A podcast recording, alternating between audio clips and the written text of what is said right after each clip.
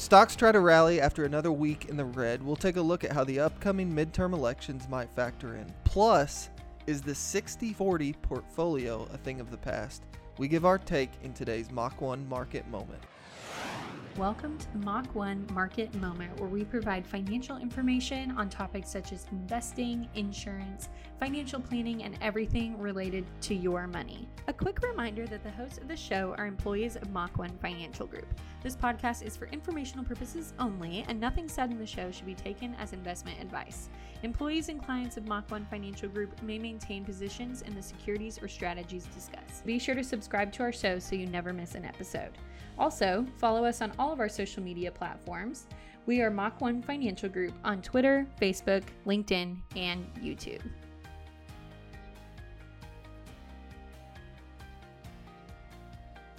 Welcome to the Mach 1 Market Moment. This is episode 123. The roller coaster continues this week for the market. Some big gains Monday as some earnings reports have investors optimistic. But we're coming off another negative week as the new report released Thursday shows consumer prices rising higher than expected for the month of September.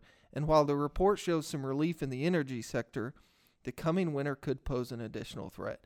Here's an analyst with NBC breaking it down.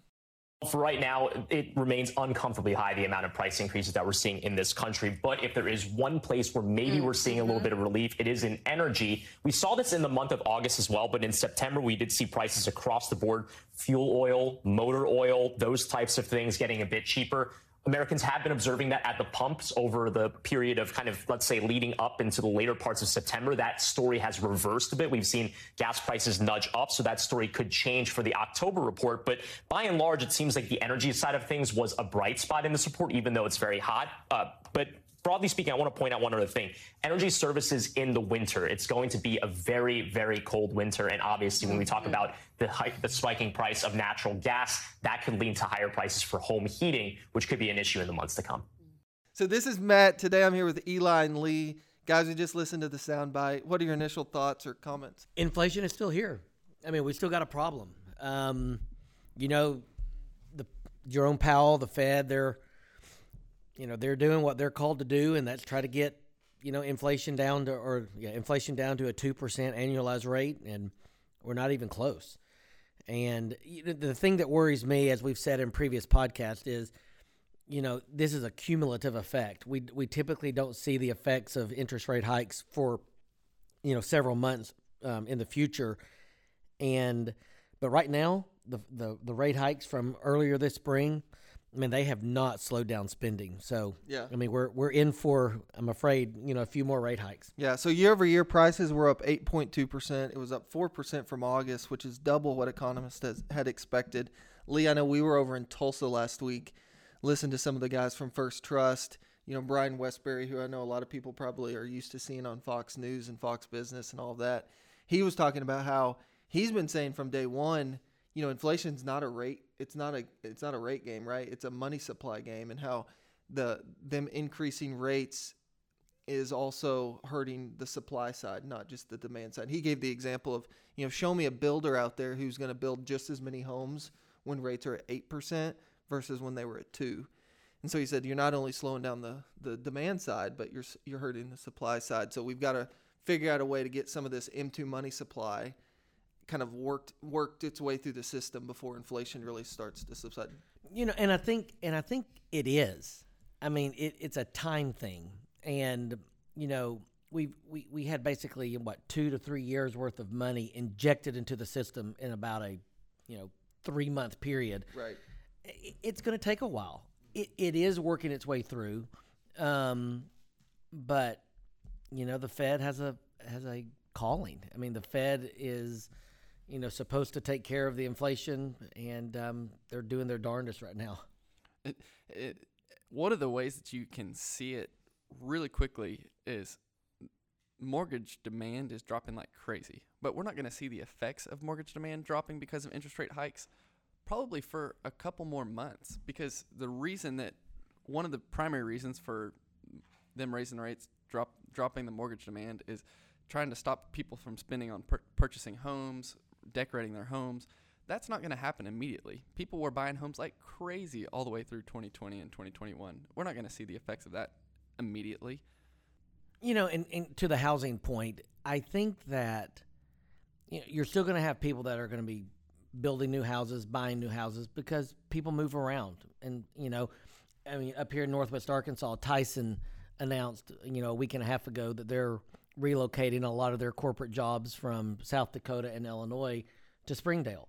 Well, th- that's 700 to 1,000 people that are going to be moving to this area. Well, you know, they've got two choices when it comes to Northwest Arkansas. They can rent or they can try to find a home. Well, if they are going to be buying a home in Northwest Arkansas, they are going to be paying, you know, six and a half to seven percent for a mortgage that probably a few years ago they got one where they're at now in the threes. So um, it, it is going to have a slowing effect.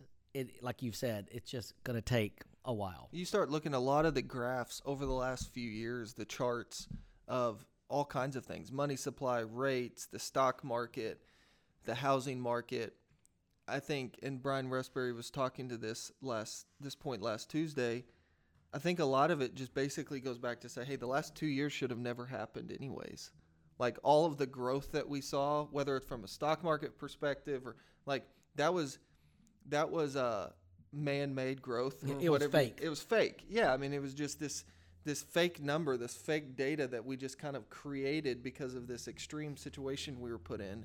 Um, we shut the economy down, right? Or the entire system down. And so if you just look at taking out the last two years and then you look at where we, where you were at or where we were at in 2019, I think it it's a much better way to look at kind of reality and setting expectations moving forward instead of thinking of like, oh, we're coming down, whether it's from a market, whether it's markets or rates or whatever, oh, we're coming down off this extraordinary high, like things are going to get so, so bad. All these charts, you take out the last two years, like we're holding up pretty darn well Yeah. relative to where we were at in 2019. And so, uh, you know, just a good kind of way, different perspective to So, have when you so if you're things. if you're a listener listening to this podcast, one way that you can see that go to cnbc.com, click on the market that says S&P 500, and just look at the chart. In the last two years, you'll see how that chart just shot up. But if you do it, if you click, there's a way you can see all time. If you click on all time, you'll see it's a steady and gradual growth upwards. And these last two years almost look like what would be called a bubble, where Yeah. the last two years are just extreme growth. And then if you put a pencil on that growth, it's been steady. Sure. Just taking out those last two years. That's exactly what Matt is saying. Yeah, no, absolutely. So, um, so another thing coming up on the horizon, midterm elections. So another major market impact we could see in just a few weeks with the elections coming up. The Wall Street Journal recently released a podcast discussing the issue, saying that since World War II, the market typically rallies in the year following midterm elections. This year is a little different. Take a listen. Usually, the reason why stocks tend to rally after midterms is because there's just a removal of uncertainty about who's in power in Washington. Investors have a better sense of what kind of policy making will go on, you know, in the coming year. But this year, they're saying that even once they understand who will be in power in Washington, that's not going to remove a lot of uncertainty about monetary policy, which is controlled by the Fed. So the the soundbite, you know, gets into kind of just certainty in the markets. Markets we talk about a lot. Obviously, don't like uncertainty, right? That's what scares. That's what creates volatility in the markets. And so, I think this, you know, this soundbite in particular is just basically saying, once people know who's in control, it gives us one more piece of the pie that we can be a little bit more certain on. I know we have a, you know, I know a lot of people that are really optimistic about. Um, you know conservatives doing well this fall and maybe having a little bit more confidence in leadership. And so um, what's it's it's interesting as you kind of go into this year looking at what people's expectations are with everything going on and then just historical context and perspective of what's happened after midterm elections you know historically speaking. You know, and I think if you look, if you go back and look at the stock market for the last, you know, seventy five hundred years, um, the markets really don't care who the president or who is in the in the White House. Um, you know, for every, you know, good market return over a four year period with a Republican in the White House, I can show you the same numbers for a Democrat. Um, your your comments on uncertainty are, are spot on. Um, we still have the uncertainty of the Fed, no matter who, you know, wins in the midterms. I will say this: um, been in the business for almost thirty years, the markets kind of favor gridlock.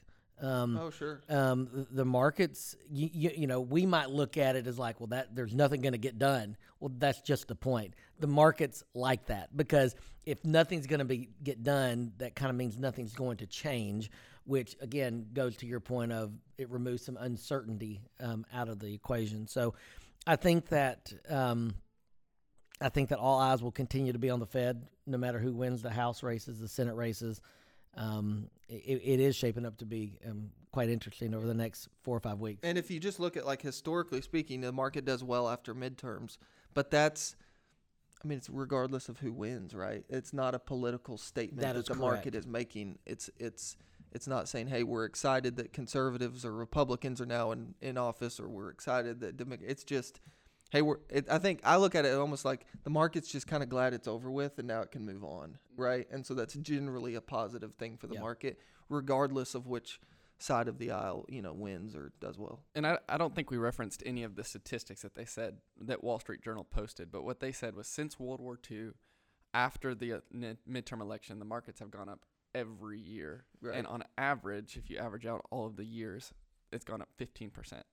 So it, it, 15% wouldn't even really get us back to where we were at the end of 2021. So it's not, we're not saying your money is going to be all the way back after one year, even if they we do get that 15% return. It's just an expectation of exactly what you guys were saying. Well, and I think it's interesting too that, um, you know, if, if the Democrats control both, you know, chambers of Congress, then you know you can kind of point to certain specific stocks and industries that would tend to fare well. If Repu- Republicans have control of both chambers, and I, you know you can look at other areas like energy, defense, that typically do well um, under re- Republican-controlled Congress. So, you know, I I guess bottom line is what we're saying is it really matters not. Um, I think we all have our preferences of who we might want or not want to get reelected or elected. Um, but as far as the stock market's concerned, they're more focused on on monetary policy than anything that could happen in the Senate or the House. Yeah, absolutely. So last last topic for today, 60/40 portfolio. So how are 60/40 portfolios handling the volatility this year? Actually historically bad. It's been a rough year. According to the Bank of America, uh, 60/40 investors are facing their worst returns in a century. So now there's a debate of whether 60/40 portfolios are a thing of the past. The founder for alternative investment platform CAIS seems to think so. Here's an interview with Yahoo Finance. The 60-40 portfolio, I can say it here, I think is officially over. I think markets like this have really just once again demonstrated that you know you can't just have a, a portfolio that is only equities and fixed income. Uh, the modern portfolio is really a three-dimensional portfolio. It's stocks, bonds, and alternative investments, and most people are talking that it's going to be 50, uh, you know, 50, 30, 20, uh, and 20 being, of course, alternative investments. So, is the 60 40 portfolio dead? Will those investors see a rally in the future, or are things just starting to evolve? Uh, b- before we go into our analysis on 60-40, I do want to explain if if you're a listener and don't know what a 60-40 portfolio is. 60% of your portfolio is invested in stocks, 40% is invested in bonds. The idea is stocks are your growth and bonds are your safety. So if the market's down, the bonds will turn out 3-4% and then you'll ha- you'll be protected at least somewhat from downturns. Right. Yeah. You know, my take for the last several years has been that the 60 40 portfolio has been, I'm going to put it, I'm doing air quotes if you can't see me, has been dead for quite some time. Right. I mean, the last place you wanted to be over the last 10 years has been the fixed income markets. You know, so I would say that the 60 40 portfolio has been dead for a while. Died a decade ago. Yeah, Yeah. but I could almost make the argument that given where rates have gone quickly, that the 60-40 portfolio might be coming back and becoming more favorable from the standpoint of kind of like you mentioned earlier, Matt, you're getting paid to wait a little bit with higher interest rates. Well, if rates are or if prices are high or rates have gone up high, you know, if rates come back down a little bit, bond prices will go back up. So, you know, the the, the commentator or the you know what we just listened to talked about alternative investments being a, a portion of that. I agree. I think that alternative investments should make up, you know, portion of somebody's portfolio now. But yeah, I don't I don't think the 60-40 is dead going forward. I could see it actually coming kind of back into favor a little bit more than it's been, at least for me and my clients over the last 10 years or so. Yeah, I mean, it's the most attractive it's been since I've been in the business, right? I mean, every I haven't been in the business anytime where you could earn any decent yield on safe money at all. Sure. I mean, rates have just been low for a really, really long time. And so now is the first time where it's like, hey, we can go get 4% on a one year, two year treasury, or we can get, you know, it's like, that's unheard of from the perspective that I have. And as, you know, as most people probably know, but for those that don't, you know, as rates go down, the prices of the value of the bonds that you already own go up. So to Lee's point, you know, if if we get up and rates tick up a little bit higher and then they start to level off and then go down, not only are you going to be paid actually a decent yield while you own it, right? Four, five, six percent, depending on what you own. If rates start to come back down, then then that's going that value of that's going to actually appreciate. So you could sell it before maturity for a premium, right? And so we haven't you haven't had those kinds of options in the fixed income market in it's been a long time. A long, long, long time. And so you know, I know it's something we're looking at. I mean, any advisor who's trying to be objective and look at the, the environment that we're in and making the right decision for clients, I think you should work with somebody who's open to always exploring all options and everything on the table as as the environment and situation change. So it's a conversation we've had recently of, you know, what does that mean for us and our client allocations? Yeah, and, and we're even, you know, one of the things that we are doing as we speak and record this is, you know, we are making changes to some of our portfolios. We're introducing new portfolios with the with the mindset of going forward, new world, new investing environment. Mm-hmm. Yeah. What one thing to be considerate of if you are if you are a Mach 1 client or not a Mach 1 client and you own fixed indexed annuities as a portion, say it was your principal protected safe portion, that still can serve fully as the functioning portion of your portfolio that, that would be bonds. So if, if you come to us and say, I want more bonds in my portfolio. You may not need more bonds in right. your portfolio just because you have a, a good allocation to what I would consider principal protected, a fixed indexed annuity or something like thereof, instead of a mixture between stocks and bonds. You've got stocks and you've got a fixed index annuity. Yeah. I mean, I remember my grandma, hearing my grandma talking about, you know, really high rates back in like the 70s, right? I mean, they she made her money on CDs at the bank, paying her 14, 15 percent, right? And I don't think we're anywhere close to that, and probably won't ever won't see that again now. But it is kind of wild that like I you can go put cash somewhere and get paid for it. Yeah, I mean that that just hasn't existed. So it's a it's a great thing. Higher rates, you know, it's like anything in life has its pros and cons. It's great for retirees. Someone who has money and invested and is trying to generate yield higher rates are fantastic, but it, it kind of stinks for the consumer trying to buy something. You know, as we kind of wrap up here, one of the things that we learned last week from at that conference we went to in in Tulsa um, is that higher rates are here for a while. Um, I think that we need to get used to this environment. You know, they may come down a little bit, but you know, it, the the consensus was higher rates for longer. I think that inflation will come down, but I think that for those people that think that next year is going to be a year where the Fed is rapidly lowering rates back down, I, I think I think they're off. Well, I'm I'm someone who always believes in reverting to the mean. I just do. I think over time the mean will play itself out. And so you whether you look at inflation running at historical lows for over a decade and needing to have higher inflation to revert back to the mean or or if you look at it from a rates perspective, rates being low. I mean, you just look at the 100 year average on inflation or the 50 year average on kind of the 30 year mortgage. Like, well, where we are at was not sustainable forever. It just wasn't. And so um, it's going to take a period of things being a little bit higher just to get us back to kind of that longer term average trend rate that you would expect. And I think that's perfectly fine. It and it, it does mean things might look a little different over the next decade than they have in the last, but um, you know we'll we'll adjust. Yeah, it what you're referencing, inflation, what we were in previous to this year, if you go back 10 years, we were under the average on inflation. Right. That that's now now we're over the average. So we're, we're going to be working our way back down to what would be the average, somewhere around 3%, 3.24.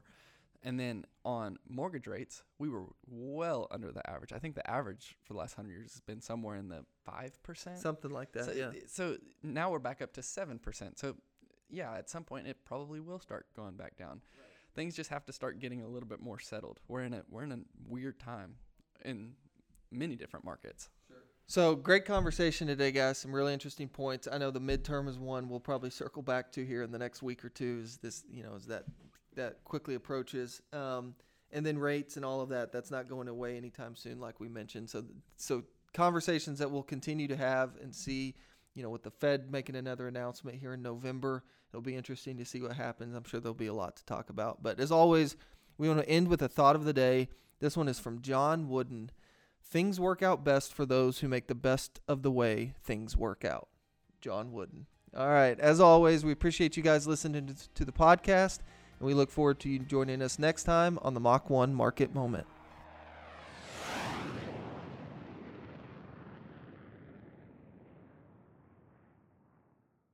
Mach 1 Financial Group LLC, Mach 1, is an SEC registered investment advisor located in Bentonville, Arkansas. Mach 1 may only transact business in those states in which it maintains a notice filing or qualifies for an exemption or exclusion from registration requirements. SEC registration does not constitute an endorsement of the firm by the Commission, nor does it indicate that the advisor has attained a particular level of skill or ability. Past performance is not a guarantee of future results. All investment strategies have the potential for profit or loss. The information presented is the sole opinion of the speaker and is not meant to be investment advice. Mach 1 does not provide tax or legal advice. You should speak to your tax or legal advisor regarding your specific situation. For full disclosures, please visit mach1financial.com slash disclosures.